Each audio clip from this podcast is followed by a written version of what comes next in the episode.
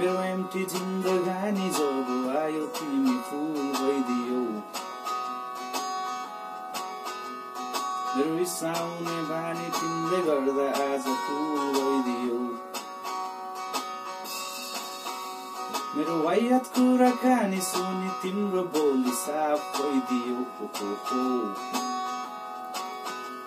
तिमी यति हट सौकी हेर पानी पनि बाफ भइदियो।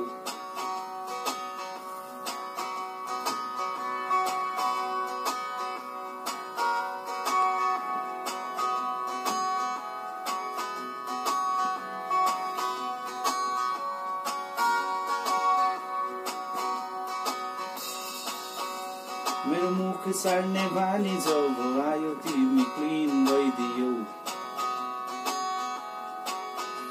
सधैँ जगिङ गरेदेखि हेर भुँडी पनि स्लिम भइदियो।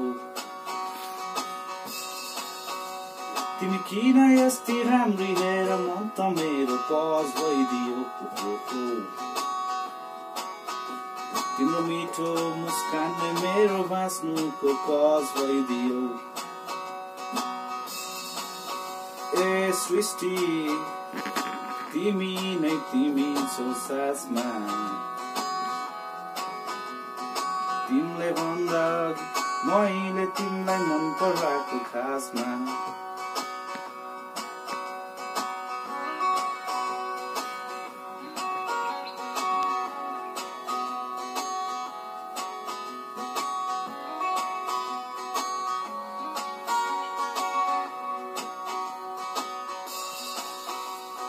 बाचा गर्छु म के साथ कहिले छोड्ने छैन आउला बाधा अड्छन् तर एक्लै बाटो मोड्ने छैन हाँस्दै र खेल्दै।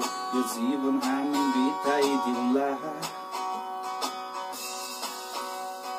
कुरा काट्ने खुट्टा तान्ने मान्छेहरूको कमी छैन जे भने नि के हो।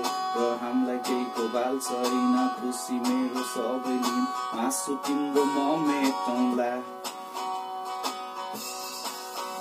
मेरो डोक तान्ने बानी तिमीले गर्दा अहिले तो भइदियो। तिमीसँगै बुढो हुनु मेरो अने नन्दी हो भइदियो। तिमीले बाटो मात्र काट्दा हेर सबै ट्राफिक स्टप भइदियो। तिम्रो सेल्फीको अघि एचडी मुभी नै फ्लप भइदियो। ओ सृष्टि तिमी नै तिमी छौ सासमा। तिमीले भन्दा अघि मैले तिमीलाई मन पराएको खासमा। ए सृष्टि तिमी नै तिमी छौ सासमा। तिमी मेरो लागि पर्फेक्ट छौ नि खासमा।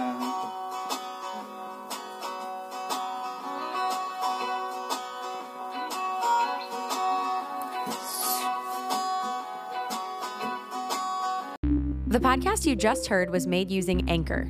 Ever thought about making your own podcast? Anchor makes it really easy for anyone to get started. It's a one stop shop for recording, hosting, and distributing podcasts. Best of all, it's 100% free. Sign up now at anchor.fm slash new. That's anchor.fm slash new to get started.